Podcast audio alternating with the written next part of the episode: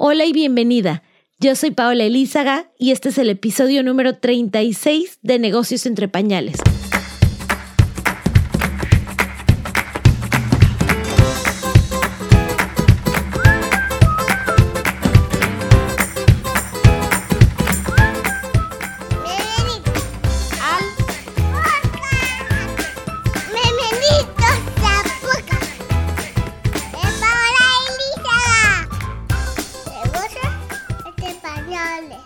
En este episodio de Negocios entre Pañales, quiero hablarte de la importancia de encontrar a tu nicho y de cómo hacerlo. Y es que muchas veces cuando estamos desarrollando un emprendimiento, nos da miedo enfocarnos en un solo mercado. Pensamos que si lo hacemos, vamos a ahuyentar a clientes potenciales y por ende quedarnos sin negocio. Entonces me encuentro con marcas que dicen, bueno, cualquiera que quiera comer, o cualquiera que tenga una cara y se pueda poner esa crema, o cualquiera que tenga un cuerpo y se pueda poner esta camiseta. Y sin embargo, el estar haciendo eso, en vez de atraer a tus clientes, los ahuyenta, porque es una marca que no está realmente posicionada, es una marca que no se diferencia del resto y es una marca que fácilmente va a pasar al olvido. Entonces, por eso es que te quiero hablar de cómo encontrar tu nicho y cómo empezar a hablarle con todas las herramientas que tengas, con tus fotos, con tus posts, con tu comunicación en tienda, específicamente a ese nicho. Lo más importante de encontrar un nicho específico es que esto te va a generar muchísima credibilidad al estarle hablando a un mercado, que conoces cuáles son sus problemas del día a día, que sabes por qué retos pasan, que sabes cuáles son las cosas que les motivan. Le vas a hablar directamente a estas personas y eso te va a dar mucha credibilidad, porque no vas a estar soltando cosas al aire como si no los conocieras. Otra gran ventaja que te da el hablarle específicamente a un nicho es generar una conexión muy profunda.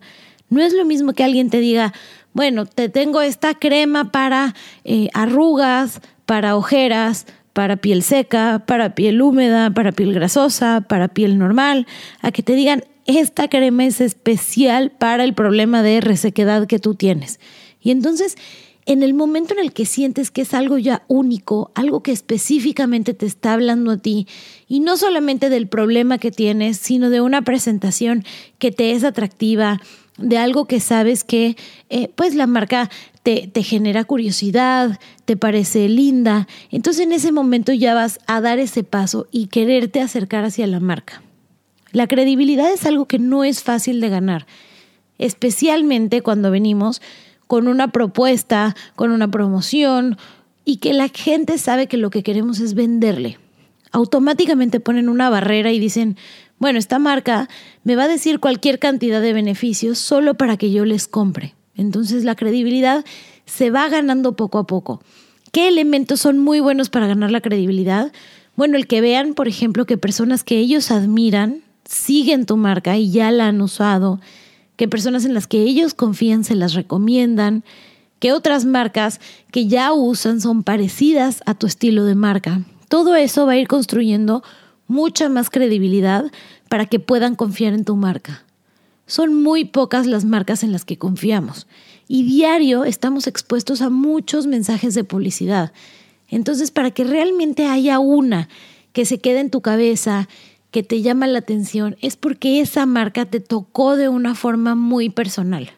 Entendiste que esa marca no era nada más una propuesta de venta, sino que se estaban preocupando por lo que tú tienes, por lo que tú sientes, por ese problema que tal vez no habías sabido cómo resolver hasta que llegaron ellos. Un ejemplo de credibilidad que a mí me encanta son las cámaras GoPro. Cuando tú ves que una persona está surfeando en la mitad de la nada con su cámara y no solamente ves perfecto que está filmando todo, que ellos mismos la acomodaron, sino que además puedes escuchar el audio, además puedes ver cuando la cámara se mete al agua, sale del agua, dan mil vueltas con ella y no se cae, no se rompe el lente. Lo mismo cuando alguien está escalando una montaña o cuando la cámara está encima de un drone eh, pues pasando por, no sé, fuego y pasando por unas tormentas impresionantes y ahí sigue la cámara, esto te genera muchísima credibilidad. no necesariamente significa que tú seas parte de ese nicho, pero el hecho de ver cómo le están hablando a un target específico, cómo tienen muy claro para qué sirve su marca y cómo ellos están defendiendo eh, pues todo lo que la marca puede hacer a través de estas pruebas de tortura, como le podríamos llamar, te hace que tú como usuario tengas muchísima credibilidad. Y lejos de alejarte y decir, bueno, es que yo no soy surfer, o yo no escalo montañas, o yo no tengo un drone, tal vez te la compras para tomarle fotos a tus hijos debajo del agua, pero ya fue una marca que a través de hablarle a un nicho específico se ganó la credibilidad no solo de ellos, sino también de ti que estabas afuera. Y ahí no tenían que explicarte, mira, también la puedes usar para sacarle fotos a tus hijos cuando estén haciendo bucitos debajo del agua. Pero el hecho de que tú vieras lo bien que funcionaba esa cámara para surfers y para personas que escalan y demás, se hizo que se te ocurriera solita la idea y dijeras, bueno, si esto funciona también en eso, esta marca tiene mi credibilidad y yo voy a encontrar estos usos alternativos que quiero darle para mi estilo de vida. Otro punto sumamente importante a la hora de estar eligiendo tu nicho es generar una conexión que las personas que vean tu marca, que entren a tu tienda, que vean tus productos, sientan que no solamente estás vendiéndoles, sino que les, los entiendes, que sabes qué quieren, que eres parte de ellos, que eres alguien que no tienen que decirte qué es lo que les gusta, porque tú automáticamente lo adivinas y casi que te puedes meter en su cabeza para proponerles algo que les va a llamar la atención. Una tienda que hace esto sumamente bien y me encanta es Urban Outfitters. Urban Outfitters es para chavitos, adultos contemporáneos, hipsters, que puede poner cualquier cantidad de productos alrededor del mundo y sabe muy bien cuál es el estilo que le gusta a su audiencia. No solamente sabe de tendencias, sino que también las propone. Y ellos al encontrar a un diseñador que tal vez nadie conocía, o a un estilo de cámaras, o a un nuevo grupo de música, van a estar proponiendo tendencias que van a generar una mejor conexión con su audiencia. Tú entras a una tienda y vas a ver que hay personas que tal vez no son parte de la audiencia, tal vez no son estos adultos contemporáneos, hipsters, que están siempre súper a la moda y tienen la última tendencia de backpacks y tenis. Pero quien entra ahí quiere sentirse un poco de esa forma quiere compartir esas experiencias, quiere ver qué está de moda, quiere ver qué nuevos estilos hay. Y el hecho de que la marca no les esté hablando específicamente a ellos, no evita que se genere esta conexión, porque la conexión va a estar ahí porque la marca está siendo muy directa, muy consistente, eh, hablándole específicamente a su nicho, pero no por eso está aislando al resto. Más bien el resto dice, wow, para esa parte hipster que tengo en mí, que quiere un backpack que acabe de salir esta temporada, lo quiero ir a comprar a esa tienda. O para encontrar una nueva eh, propuesta musical, también la quiero ir a ver a esa tienda. Y el hecho de que ellos estén hablándole a un nicho específico no aísla al resto para generar esa conexión. Y todo regresa a esto de lo que hablábamos al principio. Entre menos ambigua es tu marca, más va a generar conexión, más va a generar credibilidad. Y a pesar de que tú pienses que hay muchas personas que pueden tener ese problema, cuando lo hablas más claro hacia una audiencia específica, todo convence mucho mejor. Otro ejemplo que me gusta mucho es de la marca Too Faced. Es una marca de maquillaje que yo la descubrí en Sephora. Y el día que estaba leyendo eh, lo que esta marca pues propone y la forma en la que hablan de los beneficios de sus productos en los empaques, me hizo reír mucho. No me estaba hablando a mí, porque es una marca que le habla a chicas mucho más jovencitas. Eh, por ejemplo, un producto de las ojeras dice, para esas veces en donde eh, saliste y estás eh, crudo o enguayabado o con resaca, dependiendo cómo le digan en sus países, y entonces para esas veces que saliste y tienes muchísimas ojeras porque la fiesta de ayer estuvo muy buena. Mis ojeras no eran por la fiesta de ayer, mis ojeras eran porque mi hija se había despertado cinco veces en la noche. Pero el hecho de que la marca lo hablara de esa forma y que yo dijera, wow, claro, probablemente mis ojeras parecen de alguien que se fue de fiesta toda la noche. Y me hizo comprar la marca. Yo no era esa chavita adolescente que seguía de fiesta, más bien era una mamá ojerosa que necesitaba eh, esconder un poco más sus desvelos, pero de igual forma me conquistó y me hizo ver que era una marca que tenía una propuesta muy auténtica. Lo mismo con el resto de los productos que hablan. Te dicen, bueno, un lipstick para que puedas dar besos y besos y besos. Bueno, en mi caso, mi lipstick no va a ser para dar besos y besos. Probablemente va a ser porque tengo tantas cosas que hacer en el día que se me olvida volvérmelo a poner. Pero el simple hecho de ver que es una marca de nuevo auténtica, con una propuesta clara, con una eh, forma de ver el cómo se te desgasta el lipstick, que es muy real y que, y que le habla mucho a ese nicho de personas a los que ellos le quieren llegar, hace que a mí, probablemente 15 años mayor de lo que es el target a quien le quieren hablar, me convenzan y me hagan sentir que quiero usar sus productos. Otro gran ejemplo de hablar específicamente de un beneficio, el beneficio que más te atrae a ti, con el que tú más conectas, es Tim Ferriss. Ya les he comentado en otras ocasiones que él es mi gurú, es de las personas que yo más admiro con todo lo que tiene que ver de emprendimientos digitales. Él en su libro de The Four Hour Work Week, lo que más habla es cómo logró hacer todo esto para ese propósito que tenía él, que era viajar alrededor del mundo Quería trabajar pocas horas, quería ganar mucho dinero, porque quería tener mucho tiempo de ocio. Esto no me alejó a mí de leer su libro. Y cuando yo sabía perfecto que mi tiempo libre no sería para hacer clases de tango o para aprender japonés como él lo hizo, mi tiempo libre sería para estar con mis hijos y para tal vez estar en casa y no viajando pero que esa propuesta de negocio, esa propuesta de productividad y de eficiencia me hablaban a mí, porque esos valores también los estaba buscando yo.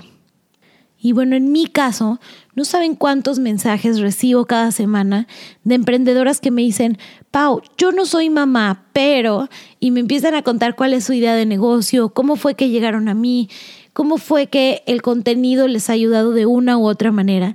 Y lo primero que les digo es, no te preocupes que no seas mamá, me encanta que desde ya estés disfrutando el contenido, porque al final mi contenido es para todo aquel o aquella que quiera aprender cómo manejar su emprendimiento de una manera más eficiente. Mi motivación es mis hijos. Mi motivación es tener más tiempo libre para no perderme de esos pequeños momentos de los chiquitos que crecen tan rápido. Pero tal vez la motivación de otra chica que me escucha sea como la de Tim Ferriss, viajar alrededor del mundo o tal vez tener más tiempo para planear su boda o tener más tiempo para aprender, tomar cursos, eh, pasarla como ella decide el tiempo libre. Pero el hecho de que confíen en mí viene porque ven cómo yo tengo una motivación que me hace ser muy eficiente con mi tiempo, me hace buscar cada huequito que tengo dentro del calendario para realmente aprovecharlo para mí. Y tal vez lo que ellas no admiran es alguien que nunca se dedica tiempo a sí misma, que está 12 horas en una oficina, sin pensar en sus proyectos personales, sin desarrollarse como persona. Entonces, más allá del tema hijos o no hijos, lo que compartimos son valores. Y esos valores te acercan a las personas a pesar de que no sean parte de tu nicho. Entonces, hablarle a un nicho no es puramente por el hecho de decir vas a convencer mejor a las personas que estén dentro de ese grupo. Hablarle a un nicho no es para reducir tu mercado y, y solamente quedarte con esos pocos que cumplen con esas características. Hablarle a un nicho te lleva más allá, porque hablarle a un nicho te va a generar mucha más conexión, va a hacer que tengas mucha mayor, credibilidad y también que tu contenido no sea ambiguo, que sea muy específico y por ende conectes mejor con las personas. Y bueno, lo más importante para poder empezarte a enfocar en un solo nicho es entender cuál es el problema de ese nicho y cómo tu marca le puede resolver ese problema. Tal vez lo que tu audiencia quiere es encontrar una marca que le vaya a dar una mejor experiencia a la hora de organizar su boda. Alguien que lo vaya a acompañar, que le vaya a decir cuáles son los mejores proveedores, que vaya a ayudar a que su dinero rinda más organizando la fecha más importante de su vida. Eh, tal vez puedes darte cuenta que son parejas que ellos mismos están pagando su boda y que por ende están tan conscientes con cada gasto que van a hacer. Entonces, háblales a ellos, diles, mira, yo te voy a ayudar a elegir no solamente cuáles son los mejores proveedores, sino cuáles te pueden dar más por tu dinero. Yo te voy a ayudar a que realmente inviertas en ese día en lo que te va a generar muchísima ilusión y no en cosas en las que nadie se va a dar cuenta. Yo te voy a ayudar a que selecciones los mejores proveedores para que no sientas que te robaron y al final del día no valieron la pena. Y con eso no vas a estar alejando a la que la boda tal vez se le está pagando su papá o a la que tal vez no, no, no tiene límite de presupuesto y quiere hacer un destination wedding, sino que el ver que tú te preocupas tanto por esos clientes les va a llamar mucho la atención. Entonces, haz un buen análisis de cuáles son esos, esos problemas que tú quieres resolver y quién los tiene. Una vez que sepas eso, ve cómo tu propuesta de marca le está ayudando a esas personas a resolver el problema. Y si quedan satisfechos o no, si les quedan dudas o no.